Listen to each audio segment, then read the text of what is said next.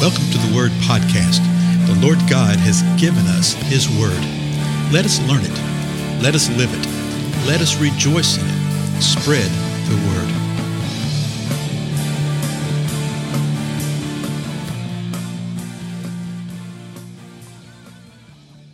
Blessings, everybody. This is Dale. Thank you so much for joining with me today on the Word Podcast. Things may sound a little different. I'm in a different environment, at least for this episode. Um, but it works, you know, nonetheless. We're going to continue going through the Gospel of Matthew. We're in chapter 21 right now. And what I want to do today is read this account of what occurs here and hopefully read uh, the parallel accounts that we have in Mark and in Luke. And I'm not going to comment a whole lot. I just want you to hear the account, and then maybe in the next episode, I'll comment a little more. Because there's some things right here that are curious, some things that are interesting, some things that people want to argue and debate the scripture with you about, that kind of stuff. so here's Matthew chapter 21. Now listen to this carefully. We're beginning with verse 18 and 19. It says this Now in the morning, when he was returning to the city, Jesus had gone and spent the night in Bethany, by the way, he became hungry. So he gets up, he's coming back into Jerusalem, and he's hungry. Verse 19.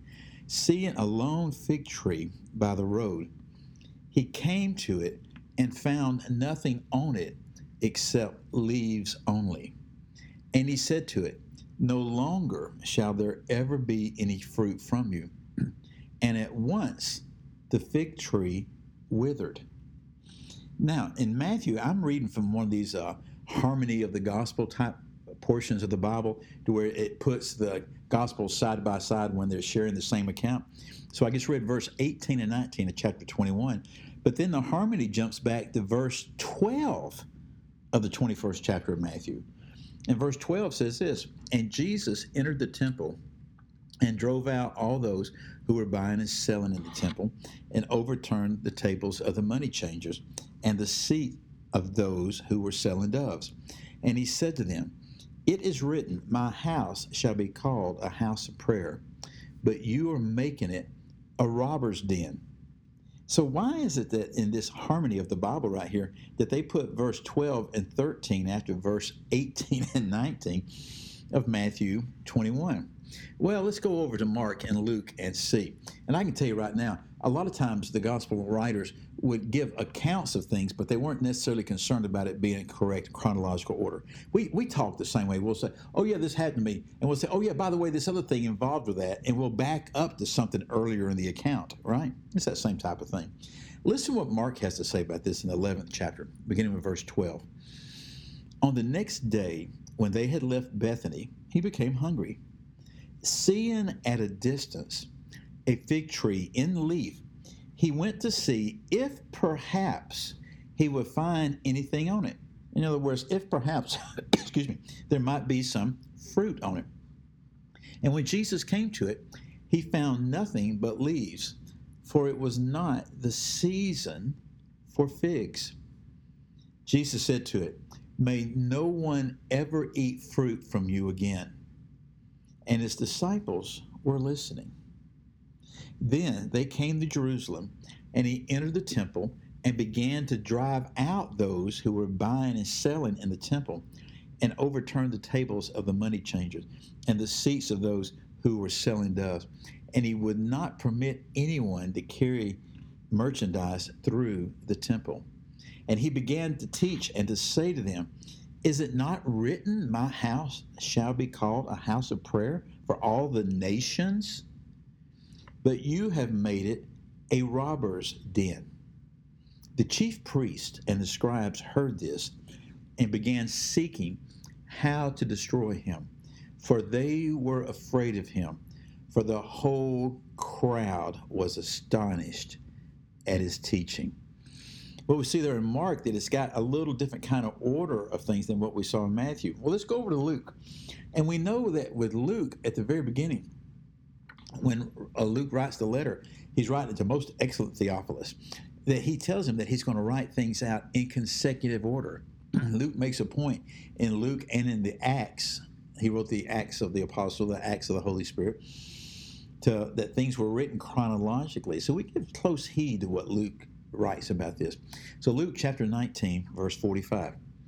Jesus entered the temple and began to drive out those who were selling saying to them, It is written, and my house shall be a house of prayer, but you have made it a robber's den.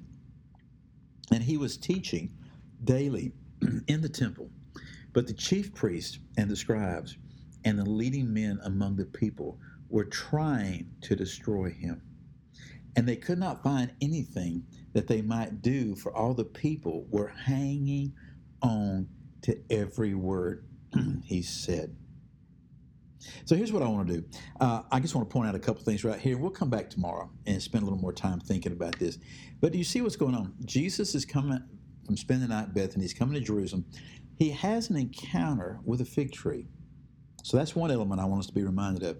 The fig tree didn't have fruit on it, but it, it was out of season. So it shouldn't have had fruit. But Jesus thought, well, perhaps it will, that it'll have some leftover fruit but there was no fruit on it. And then Jesus says, No longer will there be any fruit from you from now on. Matthew says that it withered uh, instantly. the other gospels describe it. I don't think we saw it right here, but later on we'll see. When they leave the next day, that they find it to be withered. So it did what Matthew said. It withered. Then the next day, when they go past, it's totally dried up. Right. Well, the question comes along: Why did Jesus do that? Well, we'll talk about that maybe tomorrow. Well, he gets in and he he overturns the tables. He goes through and he drives out those who are buying and selling in the temple. He overturns the table of the money changers, those that were exchanging money for animals that they could sacrifice, people that were bringing their goods and merchandise in to trade, and, and it was it was a, a bazaar, a market. Okay, and he declares in all these gospels, is it not written, as it was prophesied and it was written, that my house shall be called a house of prayer, but you have made it a robber's den. And he's letting them know that this right here is the very fulfillment of what the prophet had said. Okay, it had been prophesied that y'all would do this. Isaiah spoke of this. It's over in Isaiah uh, 56. And in Jeremiah spoke of it. You made it a robber's den in Jeremiah 7. So, how do you think the religionists responded to this? Isn't it great we don't have to think? He tells us the chief priests, the scribes, okay, those are the big guys. They hated this, and they were began to seek ways to destroy him. Why? We're told point blank why. They were afraid of him. They were afraid of him. Why were they afraid of him? Because the crowd was astonished at his teaching. Because what it said over in Luke, that the people were hanging on to every word he said. Think about that hanging on to every word he said. That's the reason I think it is so, so, so important to know and to speak forth the word of the Lord. You don't want my word. You don't want the word of somebody else.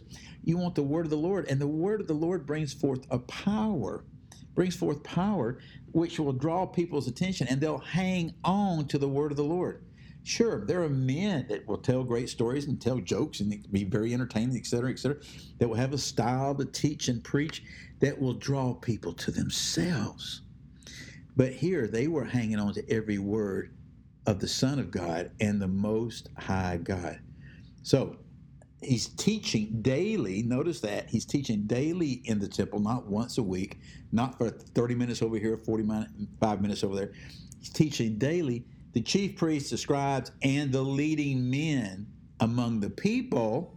So the religionists and the leading men among the people, the political people, were working hand in glove to destroy him. Tell you what, tomorrow we'll think a little more about what's going on here and what is the deal with that fig tree. Are there pictures right here being presented? Uh, I'm not going to be able to give you a definitive answer. There's all sorts of debates as to what it might mean, but we can think about it, right? Again, I'm Dale. Thank you so much for your time, and I'll see you then.